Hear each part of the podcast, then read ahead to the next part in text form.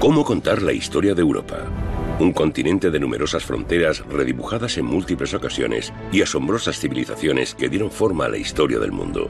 Una amalgama de diferentes ideas, tradiciones y culturas ancestrales y unos cementerios con innumerables historias que contar. Echemos un vistazo atrás en el tiempo y examinemos más de 2.500 años de historia. ¿Qué fue? ¿Qué sigue siendo? ¿Y qué le depara el futuro? Europa nunca ha estado unida. Es un continente de conflictos y cooperación. Su diversidad la ha hecho fuerte.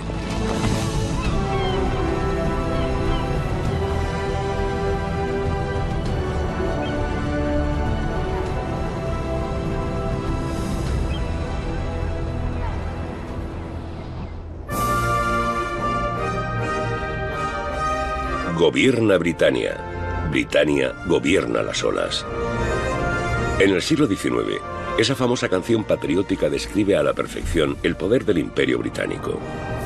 Gran Bretaña no solo es el país más poderoso de Europa, sino del mundo entero. Y con 3 millones de habitantes, Londres es la ciudad más grande y rica del planeta. En 1851, el imperio se presenta con orgullo como el país más innovador de Europa en la primera Exposición Universal, la llamada Gran Exposición, en Hyde Park. El Palacio de Cristal, un edificio sin precedentes construido enteramente de vidrio y hierro fundido, es la esencia del ingenio británico. Bajo el patrocinio de la joven reina Victoria, 28 países exhiben sus mejores mercancías arte y máquinas de todo el mundo, y productos exóticos de sus colonias. La reina anota con orgullo en su diario. Dios bendiga a mi amado país, que se ha distinguido tan noblemente hoy. Victoria está también orgullosa de su familia. Más tarde es apodada la abuela de Europa, pues muchos gobernantes europeos son, directa o indirectamente, descendientes suyos. Numerosos líderes están vinculados con la reina. A principios del siglo XX, Europa es una gran familia aristocrática. Y como en toda gran familia, hay conflictos. Todos quieren superar al resto. Una competencia que con el tiempo conducirá a las trincheras de la Primera Guerra Mundial. Pero también existe una competencia positiva en la Europa del siglo XIX, especialmente entre los científicos del continente. Hasta hoy, el trabajo de investigadores europeos como Louis Pasteur mejora la vida de personas en todo el mundo. En 1857, Pasteur descubre las bacterias lácticas, unos microorganismos, los responsables de estropear el vino y otros alimentos. Y además, concibe un método de preservación a través del calentamiento, la pasteurización. Gracias a Pasteur, podemos disfrutar de la comida sin enfermar. Su espíritu inventivo salva millones de vidas, pues conocemos las bacterias que estropean nuestros alimentos y cómo combatirlas.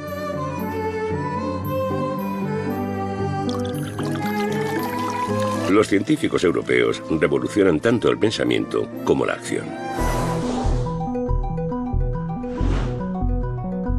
Muchos de sus inventos mejoran el mundo, pero algunos los empeoran.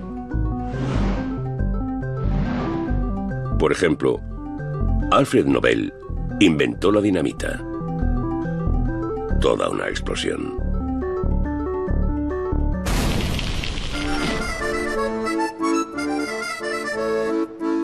El progreso del siglo XIX también inspira el arte.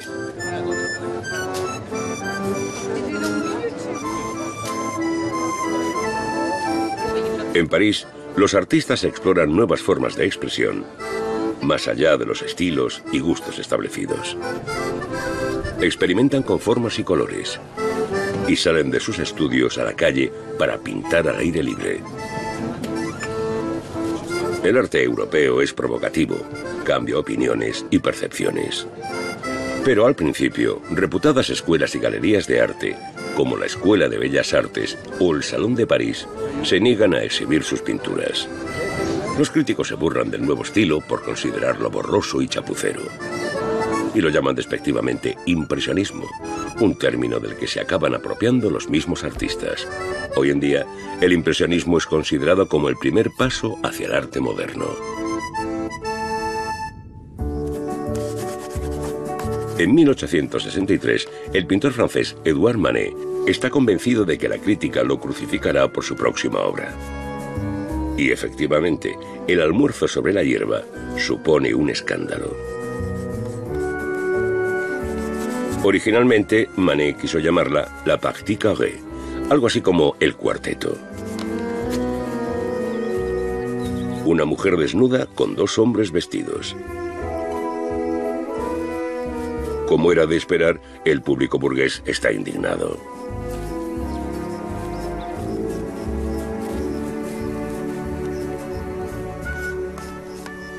Pero el almuerzo sobre la hierba inspira a otros artistas como ninguna otra obra. Por ejemplo, a la banda británica de los 80, Bow Wow Wow. Y décadas antes, a Pablo Picasso, quien crea más de 20 pinturas y un centenar de dibujos sobre el mismo tema.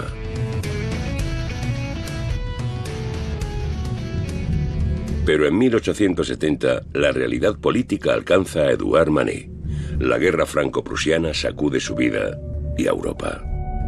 Como miembro de la Guardia Nacional de Francia, Manet se ve atrapado en París armado con un caballete.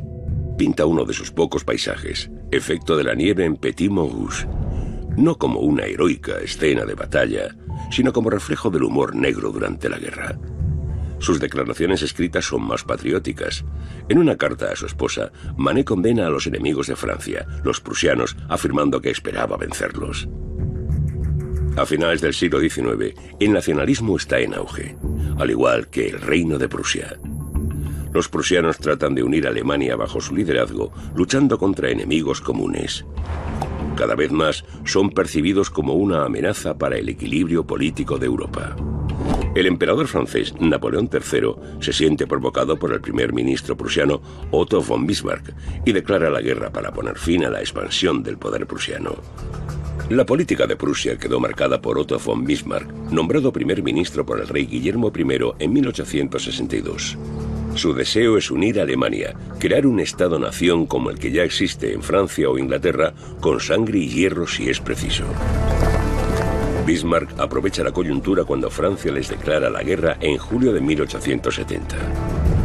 A por París, a por París, vocean los alemanes.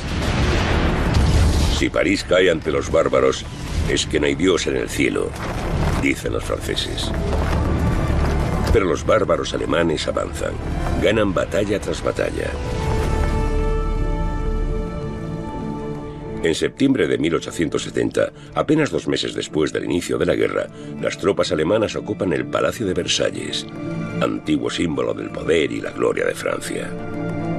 Aquí, en el famoso Salón de los Espejos, Bismarck consigue por fin lo que quiere, la proclamación de Guillermo I, rey de Prusia, como emperador alemán el 18 de enero de 1871 marca el nacimiento del primer Estado-nación alemán. La victoria de Alemania sobre Francia cambia drásticamente el equilibrio de poder en Europa. Es una bofetada a Francia y por tanto una bofetada también a Europa.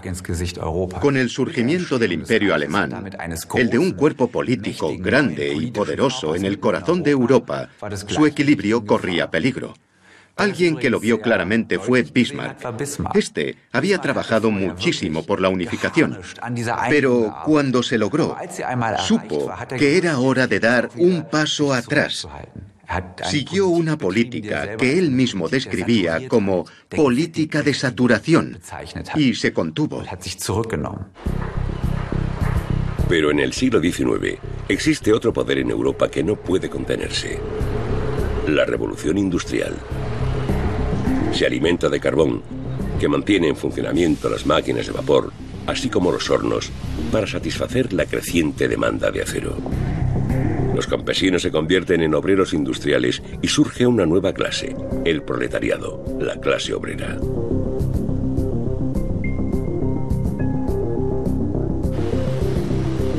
El acero se utiliza para trenes, para ferrocarriles, pero también para armas.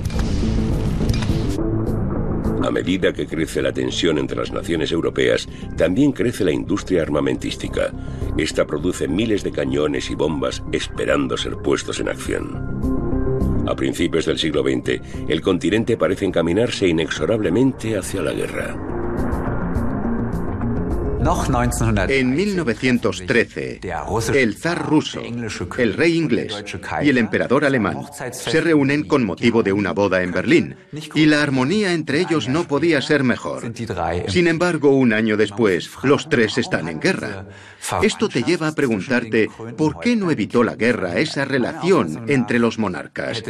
Y es que yo pienso que la guerra no podía ser evitada por las personalidades políticas del momento, pues había involucradas otras fuerzas mucho más poderosas que esos individuos, la competencia económica, la competencia militar y también la competencia colonial. El 28 de junio de 1914, el futuro emperador de Austria y su esposa son asesinados en Sarajevo por un nacionalista serbio. Un país tras otro se moviliza para la guerra, pues una solución diplomática se vuelve imposible. Al principio existe un entusiasmo generalizado por la guerra en Europa. Sin embargo, esto pronto cambiará cuando los soldados se enfrenten a la cruda realidad de la guerra industrial.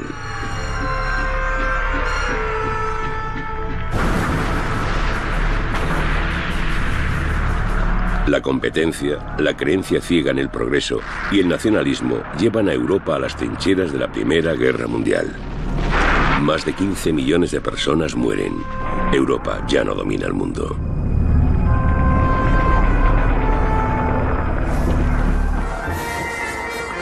Estados Unidos se convertirá en la nueva potencia mundial.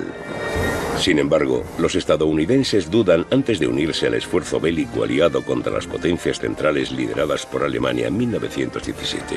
Por primera vez, y no la última, su intervención decidirá el futuro de Europa.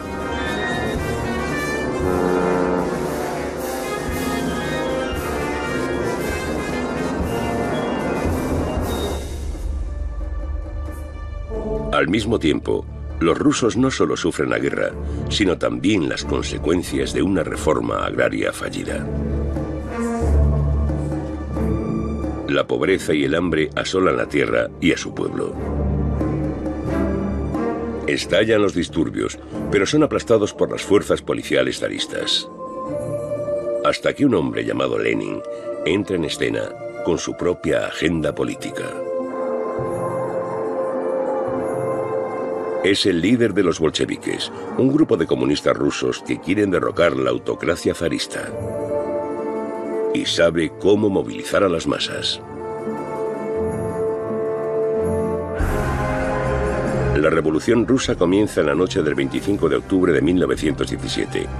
Como se muestra en esta recreación del cineasta soviético Sergei Eisenstein, es el comienzo de una nueva era para Rusia y Europa. Los comunistas influirán en el futuro del continente desde el este. San Petersburgo pasa a llamarse Leningrado y Rusia se convierte en la primera república socialista de la futura Unión Soviética, la otra superpotencia que moldeará Europa.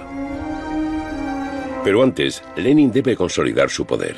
Así, el 3 de marzo de 1918, su gobierno firma el duro tratado de paz de Brest-Litovsk, ofrecido por los alemanes.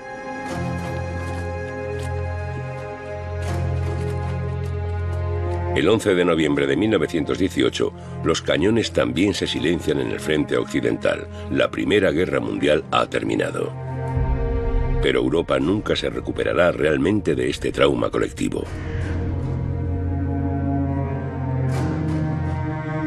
El nacionalismo, el racismo y el falso orgullo han provocado la autodestrucción del continente.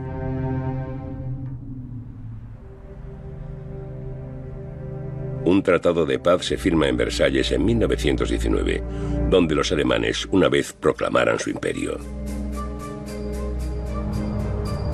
Ahora se les culpa solo a ellos de la guerra y se les recuerdan sus crueldades.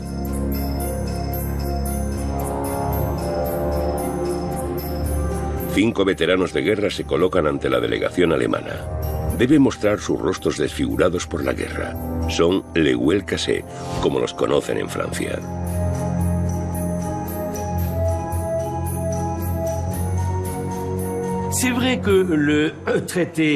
Es cierto que el Tratado de Versalles no fue un buen tratado, pues humillaba a las potencias derrotadas y principalmente a Alemania, pero sin despojarlos de sus medios para la venganza. Además, los vencedores no eran lo suficientemente fuertes como para defenderse en caso de que el tratado fuera cuestionado. Finalmente, esto llevó al triunfo de las dictaduras, a la Segunda Guerra Mundial al suicidio de Europa. Sin embargo, el suicidio de Europa podía evitarse. En primer lugar, el continente tiene la oportunidad de comenzar de cero democráticamente. Basándose en la autodeterminación nacional, muchos países se han formado o restaurado recientemente, como Yugoslavia, Checoslovaquia o Polonia. Y esta no es la única señal de esperanza para Europa. Otras se envían también desde Viena cuando en 1923 se publica un libro titulado Pan-Europa. En él se promueve la visión de una Europa unificada como bastión contra la guerra.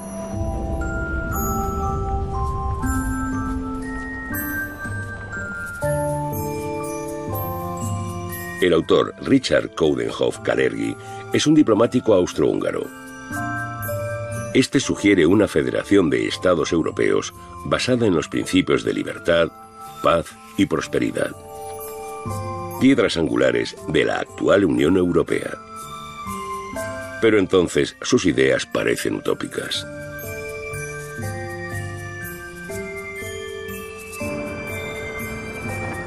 A nivel internacional, la Liga de Naciones se reúne en 1920 para sanar las heridas de la guerra y resolver los conflictos en la mesa de negociaciones y no en el campo de batalla. Esta hace un llamamiento a la seguridad colectiva, al desarme y a los controles fronterizos, importantes pasos hacia un mundo más pacífico.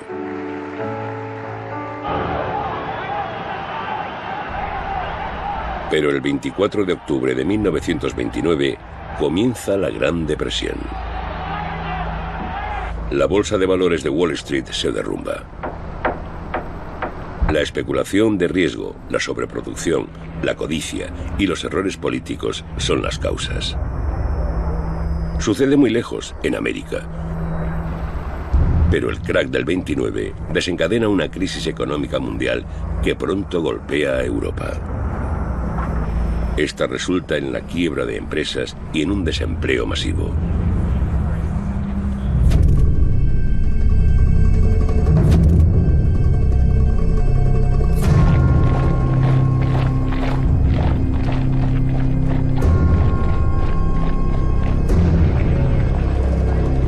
Este es el momento de hombres como Benito Mussolini en Italia y Adolf Hitler en Alemania. Fascistas y nazis se presentan como salvadores de la crisis. Y lo que es más, prometen la creación de una nueva humanidad.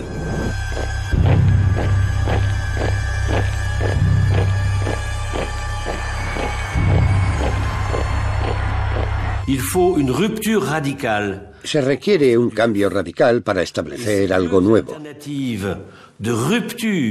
Por un lado, el fascismo y nacionalsocialismo. Y por otro, el comunismo se presentan como alternativas orientadas hacia el futuro. Ambos fascinan a millones de europeos y se presentan como una vía de escape a la fatalidad de la historia y de las cargas del pasado, con la creación de un mundo nuevo y una nueva humanidad, como si se pudiera retroceder en el tiempo y reimaginar de cero una humanidad completamente diferente. La Unión Soviética, dirigida de facto por Joseph Stalin tras la muerte de Lenin en 1924, promete un nuevo comienzo y una nueva humanidad también. Las imágenes son similares.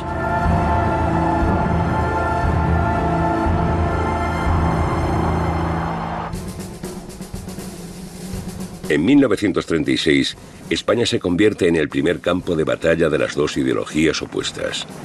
Los fascistas españoles y el Frente Popular luchan por el poder. El 17 de julio de 1936 estalla la Guerra Civil Española.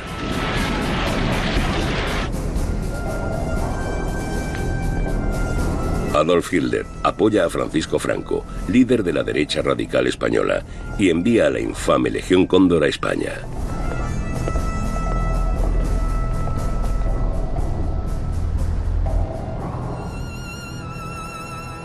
El 26 de abril de 1937, la aviación alemana bombardea Guernica, en el País Vasco. La ciudad es aniquilada.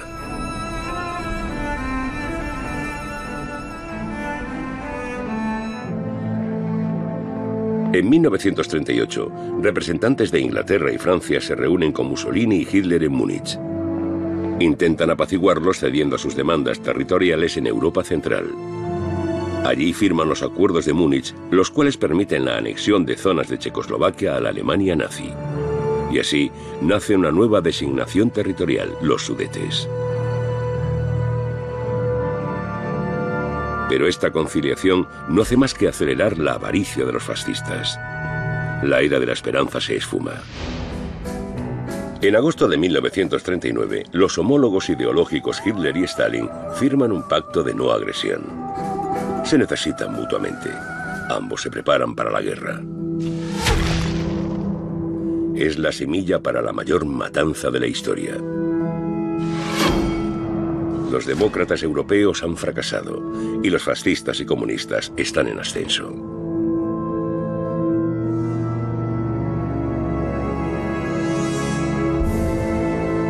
En 1939, Polonia es su primera víctima. Mientras Hitler ataca desde el oeste, Stalin ataca en el este. El joven Estado polaco deja de existir.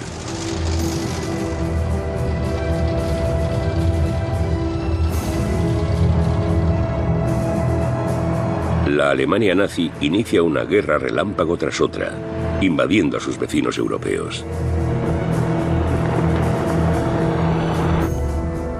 Hitler se presenta como el nuevo emperador de Europa.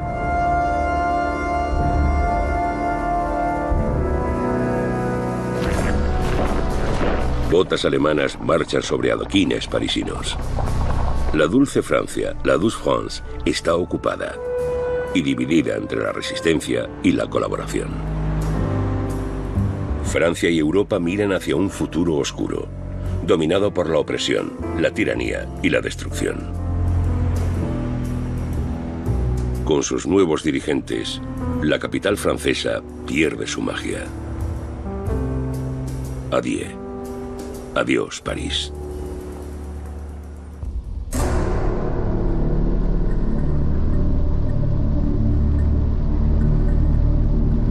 Lo inimaginable se hace realidad. Durante el Holocausto, los nazis y sus colaboradores matan a 6 millones de judíos.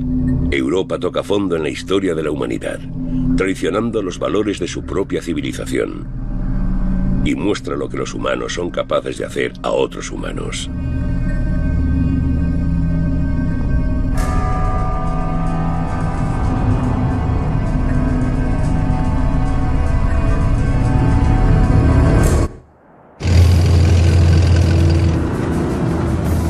En junio de 1941, la Alemania nazi ataca a la Unión Soviética. Ahora son los nazis contra los comunistas, el fascismo contra el estalinismo, una batalla de ideologías de extremos totalitarios. Europa Oriental arde en llamas, millones de rusos pierden la vida.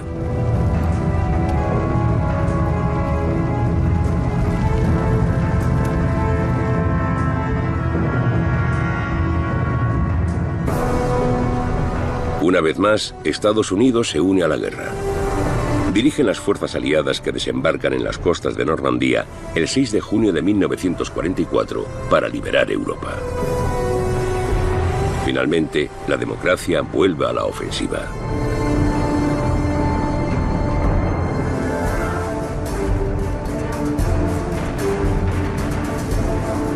En el este, el ejército rojo de la Unión Soviética llega a Berlín y toma la ciudad el 2 de mayo de 1945.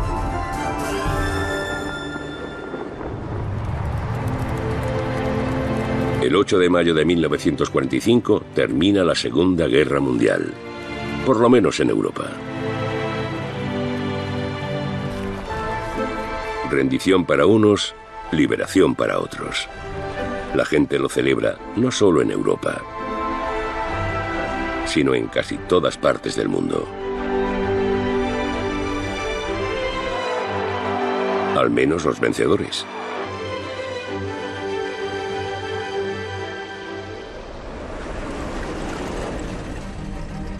Entre julio y agosto de 1945, los líderes de los aliados se reúnen en Potsdam.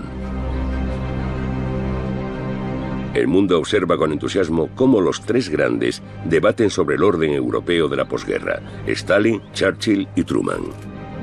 El continente ya no controla su propio destino. Al parecer, al primer ministro británico, Winston Churchill, le basta con tres cerillas para determinar el futuro de Europa. Alemania se reduce a su tamaño normal y el continente se divide entre los aliados. El nuevo orden conduce al desplazamiento de millones de europeos. Ellos pagan el precio de la paz.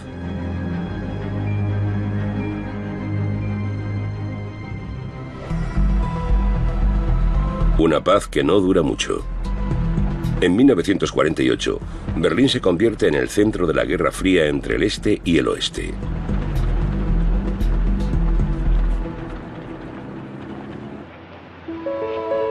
Colas por el marco de Alemania Occidental. Sin consultar a los soviéticos, las potencias occidentales introducen el capitalismo.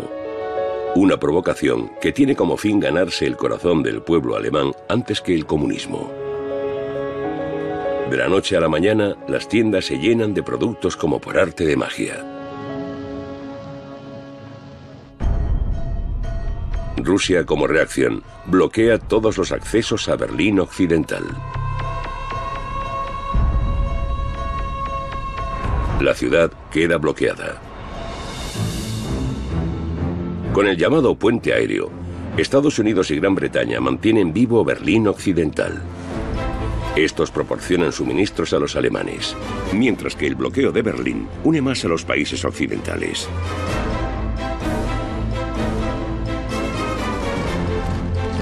La Unión Soviética se convierte en el enemigo. Stalin pierde el primer enfrentamiento de la Guerra Fría. Alguien escribió una vez que junto a la placa de los fundadores de la Unión Europea en Bruselas debería haber también una estatua de Stalin, pues él unió a los países europeos, les dio a todos un buen susto y eso también une a la gente. La lucha por el poder pasa a la siguiente fase.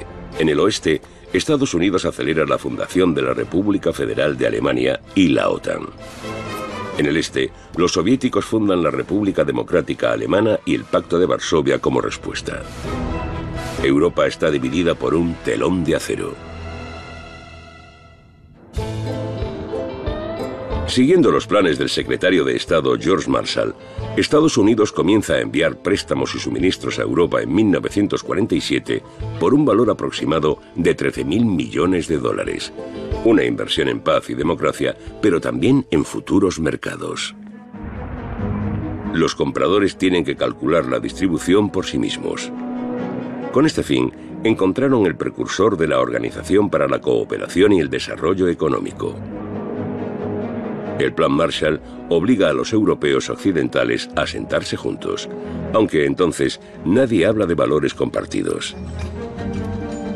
Se habla de dinero para la reconstrucción. Se deben construir nuevas viviendas, escuelas y calles. Los europeos viven en diferentes sistemas políticos, pero el deseo es el mismo. Un nuevo comienzo, una nueva Europa.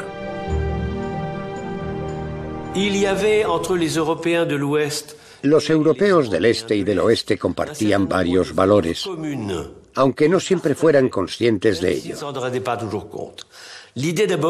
Especialmente la idea de que la creación de una nueva Europa debía comenzar con su reconstrucción. En 1948, políticos de todo el continente se reúnen en el Congreso de la Haya debatirán sobre cómo construir una nueva Europa basada en valores de paz y libertad. Churchill, ex primer ministro británico, promueve la idea de los Estados Unidos de Europa.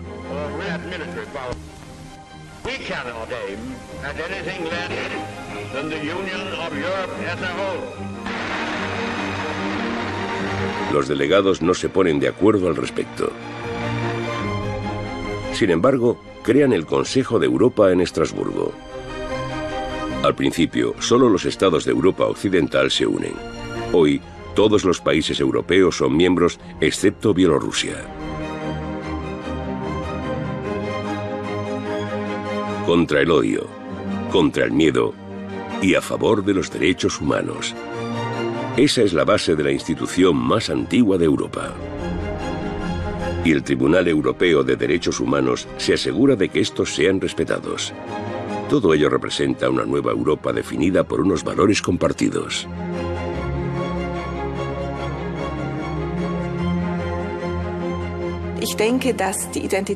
Creo que la identidad de Europa se ve determinada, por ejemplo, por la prohibición de la pena de muerte, por un riguroso entendimiento de la igualdad de sexos y una comprensión muy abierta de la libertad de expresión. Creo que tales derechos han surgido claramente en la tradición europea en los últimos 50 o 60 años y que han contribuido a una identidad europea que podría decir, nosotros somos así, otros son diferentes. En nuestros días, algunos líderes europeos tienen ideas muy diferentes sobre los derechos humanos. Por ejemplo, se ignoran los derechos de los refugiados, son ignorados o se oprime la libertad de expresión.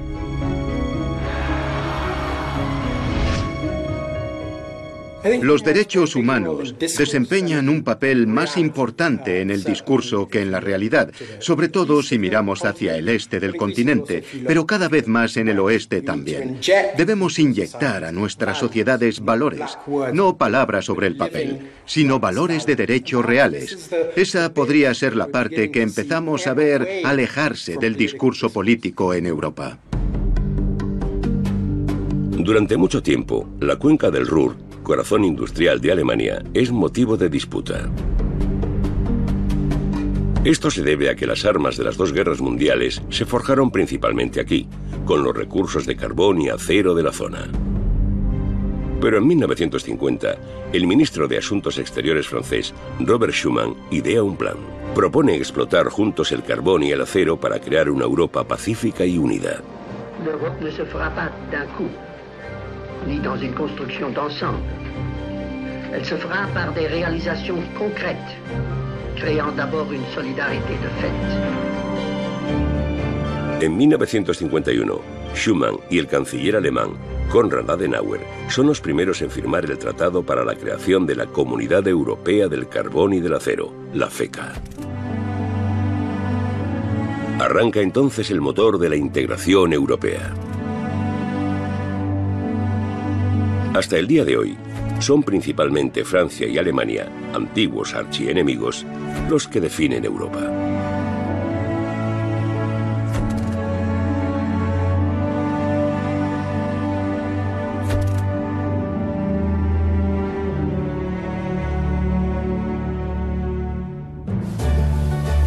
En los años 50 y 60, la comunidad del carbón y del acero se convierte en la fuerza motriz de la recuperación económica de Europa Occidental.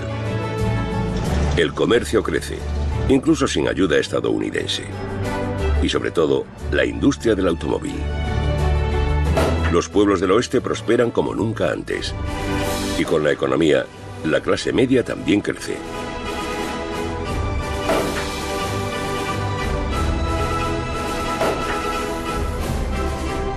Europa tiene el estómago lleno.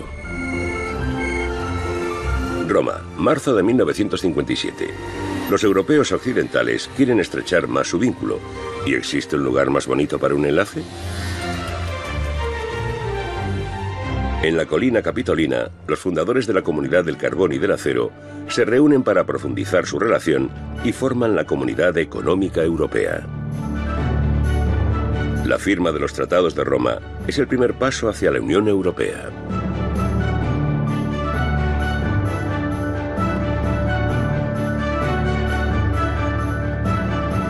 Es el nacimiento de la Europa actual.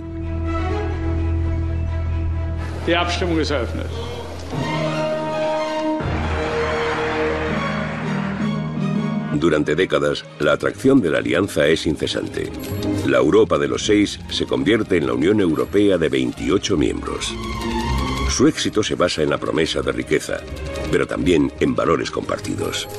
Il y a une communauté de valeurs Existen valores compartidos, los famosos valores europeos, que se basan principalmente en la aceptación de la democracia parlamentaria, pero también en los derechos humanos, tal como fueron formulados después de la Segunda Guerra Mundial, en la libertad de expresión y en la libertad de movimiento, y por supuesto en la renuncia a la guerra. Esa es la base fundamental y eso no ha cambiado. Sin embargo, la Unión Europea se vio gravemente afectada por la crisis económica mundial de 2007 y 2008. Sus consecuencias aún amenazan con poner fin a su historia de éxito. Los maravillosos años de su economía han terminado. A los líderes actuales de Europa se les ve cada vez más divididos. Parecen haber olvidado la visión de los padres fundadores de la Unión Europea. La Europa con la que soñaban los pioneros era una Europa muy social. No debemos olvidar eso. Europa occidental tenía un capitalismo peculiar, el llamado capitalismo del Rin, que es una forma moderada del mismo, pero este ha sido sustituido en las últimas décadas por el modelo angloamericano del neocapitalismo, un capitalismo agresivo con el que la mayoría de europeos no se sienten cómodos. A principios de los años 60, la economía europea está en pleno apogeo. También en Berlín Occidental. Resulta fácil olvidar que la ciudad está dividida. Hasta el 13 de agosto de 1961, cuando el gobierno socialista de Alemania Oriental decide cerrar la frontera y comienza a levantar el muro de Berlín. Una supuesta fortaleza de paz o barricada antifascista que era en realidad una medida desesperada para evitar que los ciudadanos de Alemania Oriental huyeran al oeste. Muchos lo intentan igualmente. Solo en Berlín, unas 100 personas mueren tratando de escapar al oeste antes de 1989. Son víctimas de la Guerra Fría.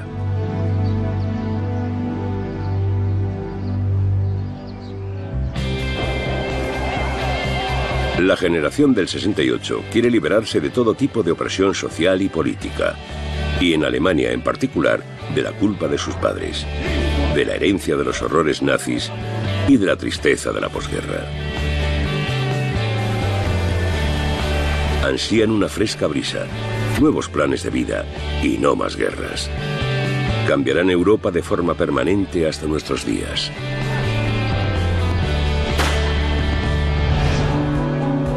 En Praga, los jóvenes también sueñan con un mundo diferente con un comunismo no gobernado por un solo partido, sino por la libertad de expresión, con un socialismo de rostro humano, como ellos lo llaman. Es la primavera de Praga. 1968 es un año de esperanza tanto en el este como en el oeste.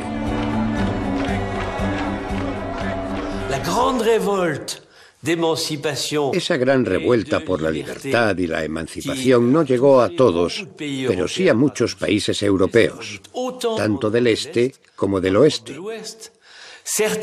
Las demandas diferían, por supuesto, pero coincidían en algunos puntos, como la idea de que había que inventar una nueva democracia. Una democracia desde abajo, en vez de una democracia autoritaria o confiscada por los parlamentos.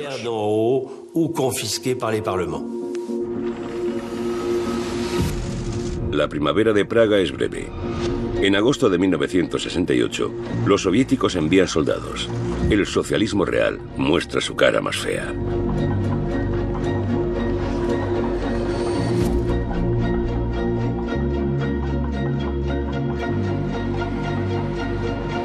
Europa sigue dividida. Sin embargo, las víctimas de la lucha por la liberación no serán olvidadas. Mientras, estadounidenses y rusos exhiben armas cada vez más grandes. Competirán en una carrera armamentística que casi conduce al fin del mundo. Las superpotencias siguen aumentando sus arsenales nucleares para mantener el equilibrio del terror. En caso de emergencia, la aniquilación múltiple de la humanidad sería inminente. Europa sería la primera víctima, la zona cero. El continente es el objetivo principal. Ese es el brillante futuro de Europa en la era nuclear.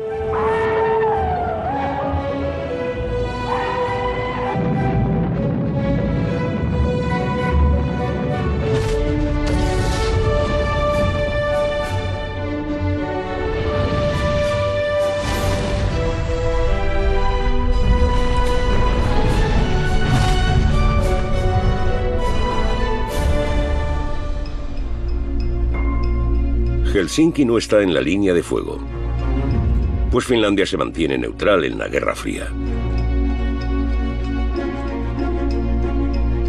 Aquí, los jefes de Estado del Este y del Oeste se reúnen en 1973 y 1975 para negociar. En lugar de armas, quieren emplear palabras y diplomacia para mantener la paz. Así, bajo el liderazgo de las dos superpotencias, acuerdan la fundación de la Conferencia sobre la Seguridad y Cooperación en Europa. El artículo 7 del acuerdo exige el reconocimiento de los derechos humanos, un punto muy subestimado entonces por los líderes de Europa Oriental. En Checoslovaquia, los intelectuales, como Václav Havel, reclaman sus derechos con la Carta 77. En la Polonia de los años 80 nace el sindicato Solidaridad, en los astilleros de Gdansk, dirigido por Lech Walesa y apoyado por el Vaticano. Al mismo tiempo, los ministros protestantes de Alemania Oriental crean las Oraciones por la Paz, un foro para disidentes políticos.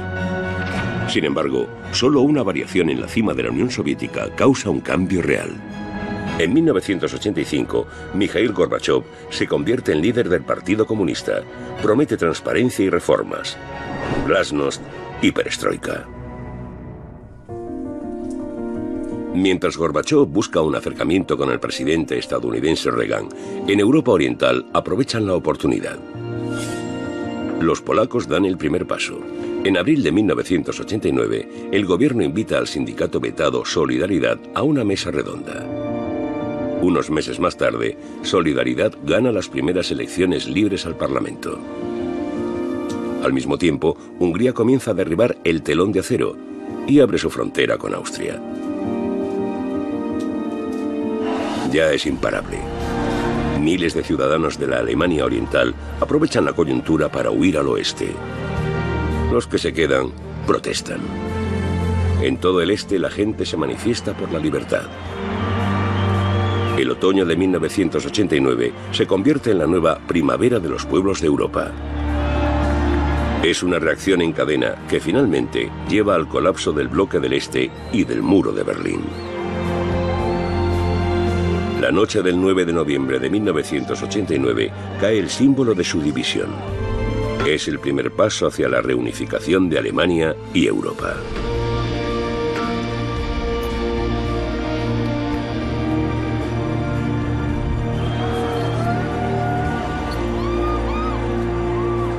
La escisión entre l'Est y l'Ouest n'a plus de réalité. La escisión entre este y oeste es superada. La mayoría de los nuevos gobiernos del antiguo bloque del Este son democráticos y están fascinados por el modelo occidental. Esto da pie no solo a un fuerte sentido de comunidad, sino también a la voluntad de transformar rápidamente esta comunidad en una verdadera unión económica y política. Después del telón de acero, se derriban las fronteras dentro de la Unión Europea a partir de 1995. El sueño de paz y libertad en una Europa unida parece hacerse realidad. Desde la introducción del euro en 2002, esta unidad también está presente en las carteras de muchos europeos. En reconocimiento a sus logros, la Unión Europea recibe el Premio Nobel de la Paz en 2012.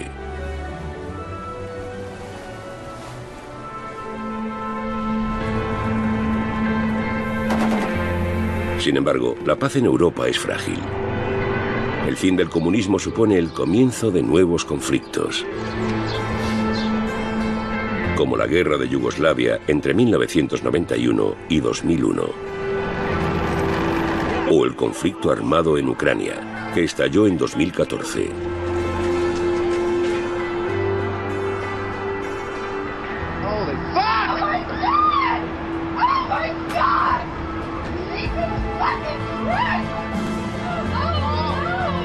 Desde el 11S, el terrorismo se ha convertido en una de las mayores amenazas mundiales.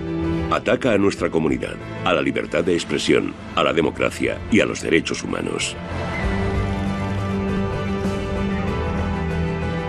En los océanos de Europa y en las calles de Europa abunda la miseria. Los refugiados no son bienvenidos en todas partes. Zonas de Europa levantan nuevas fronteras, convirtiendo al continente en una fortaleza. El veneno del nacionalismo se extiende como un reguero de pólvora.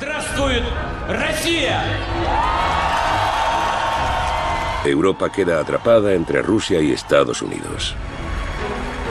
America first again. America first. Presidente Trump considera Europa un modelo obsoleto.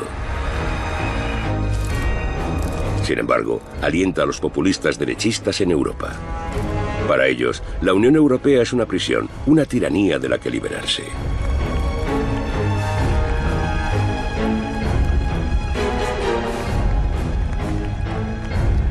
En junio de 2016, los británicos rompen con Europa. ¿Será este el principio del fin?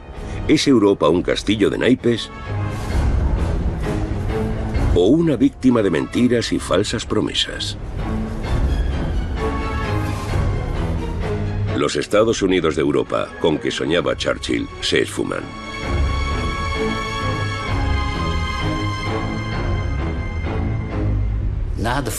Tras la caída del muro de Berlín, estábamos eufóricos. Y esa euforia era muy peligrosa para Europa. Con esa euforia creamos el euro sin una buena política financiera común. Con esa euforia creamos Schengen, sin una política común de refugiados o migración. Con esa euforia se cometieron terribles errores y las consecuencias brotan ahora sin piedad. Pagaremos un alto precio por esto. Esperemos que no tan alto, pero sí pagaremos un precio.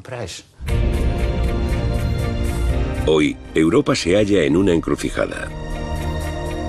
¿Seguirán los europeos su camino por separado o juntos? ¿Existe algo que aún los una? El sueño de libertad, derechos humanos y democracia trajo décadas de paz y riqueza. Sin embargo, las recientes crisis han destapado conflictos. Ahora, cada vez más europeos se preguntan si una Europa unificada tiene futuro. En estos momentos hay muchas razones por las que uno podría ser bastante pesimista sobre el futuro de Europa. Por otra parte, Todavía hay mucho movimiento en Europa. Existe una energía intelectual, ideas que deben ser fuente de entusiasmo y de aliento. Creo que este es un continente inmensamente rico y dinámico, con pueblos diferentes y perspectivas diferentes que aún encajan bajo un paraguas cultural e intelectual compartido. Y eso es una gran alegría, podríamos considerarlo una fuente de orgullo. Europa es más que un simple continente es una comunidad de destino. Una mezcla única de pueblos, culturas, tradiciones e ideas. Repleta de posibilidades.